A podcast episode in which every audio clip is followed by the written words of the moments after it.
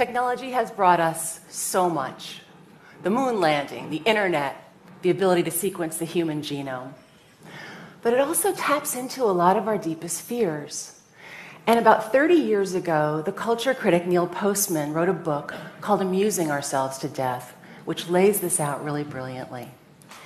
And here's what he said, comparing the dystopian visions of George Orwell and Aldous Huxley. He said, Orwell feared we would become a captive culture. Huxley feared we would become a trivial culture. Orwell feared the truth would be concealed from us, and Huxley feared we would be drowned in a sea of irrelevance. In a nutshell, it's a choice between Big Brother watching you and you watching Big Brother.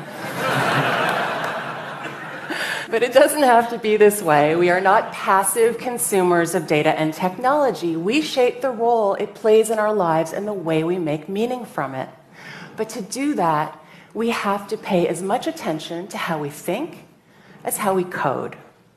We have to ask questions and hard questions to move past counting things to understanding them. We're constantly bombarded with stories about how much data there is in the world, but when it comes to big data and the challenges of interpreting it, size isn't everything. There's also the speed at which it moves and the many varieties of data types. And here are just a few examples images, text, video, audio. And what unites these disparate types of data is that they're created by people and they require context. Now, there's a group of data scientists out of the University of Illinois Chicago, and they're called the Health Media Collaboratory. And they've been working with the Centers for Disease Control to better understand how people talk about quitting smoking, how they talk about electronic cigarettes, and what they can do collectively to help them quit. The interesting thing is, if you want to understand how people talk about smoking, first you have to understand what they mean when they say smoking. And on Twitter, there are four main categories. Number one, smoking cigarettes. Number two, smoking marijuana. Number three, smoking ribs. And number four, smoking hot women.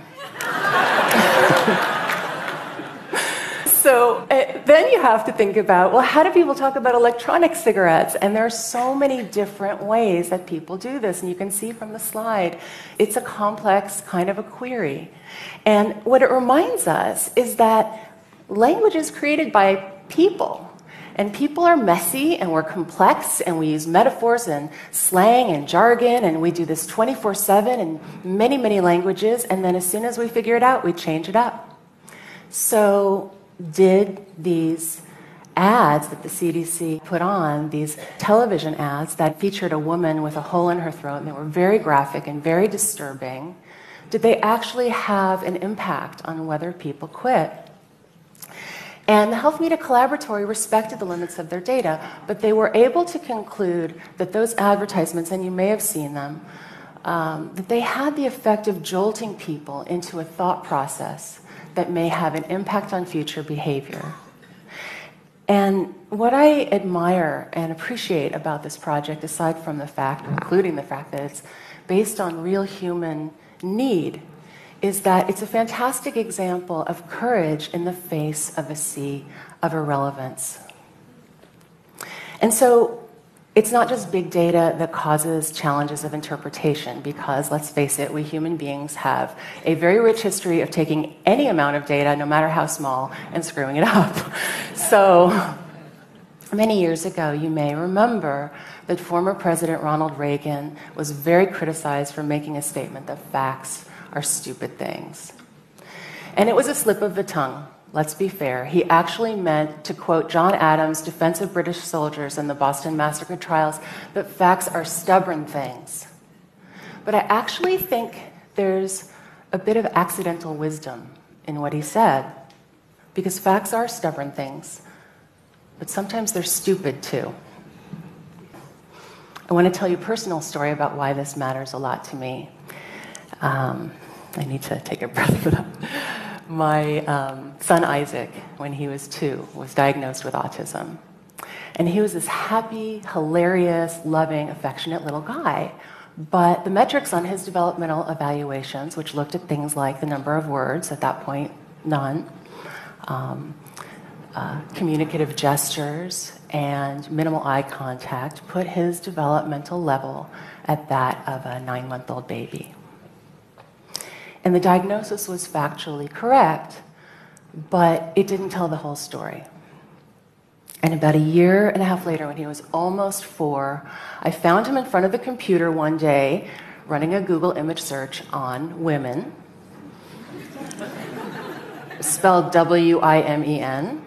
and I did what any, you know, obsessed parent would do, which is immediately started hitting the back button to see what else he'd been searching for. and they were in order men, school, bus, and computer.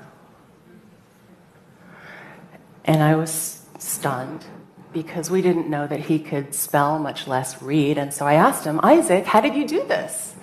And he looked at me very seriously and said, typed in the box. He was teaching himself to communicate, but we were looking in the wrong place.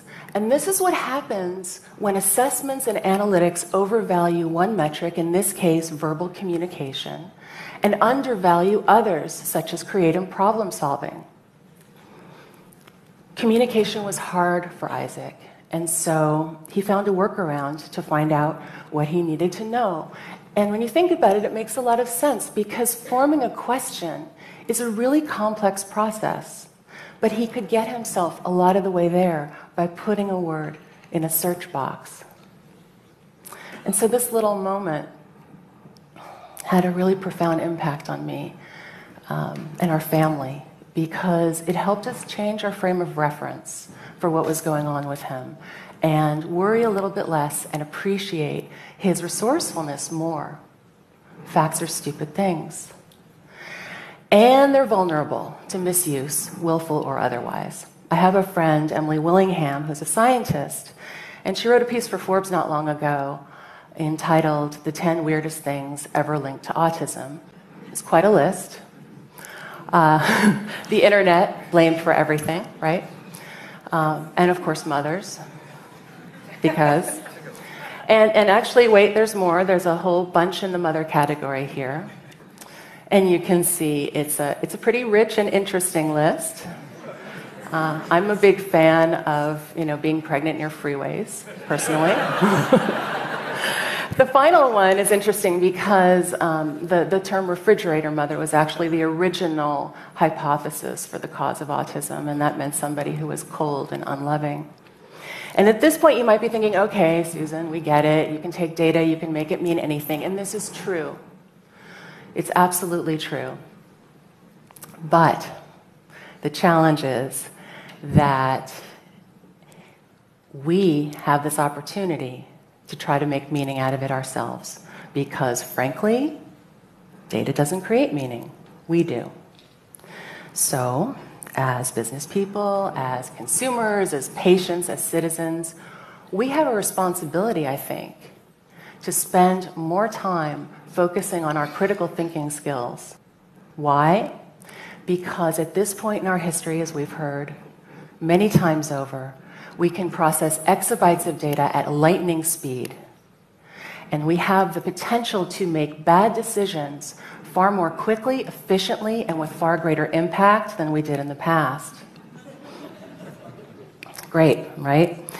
And so, what we need to do instead is spend a little bit more time on things like the humanities and sociology and the social sciences, rhetoric, philosophy, ethics, because they give us context that is so important for big data and because they help us become better critical thinkers. Because after all, if I can spot a problem in an argument, it doesn't much matter whether it's expressed in words or in numbers. And this means teaching ourselves to find those confirmation biases and false correlations and being able to spot and make an emotional appeal from 30 yards. Because something that happens after something doesn't mean it happened because of it necessarily. And if you let me geek out on you for a second, the Romans called this post hoc, ergo propter hoc, after which, therefore because of which. And it means questioning disciplines like demographics. Why?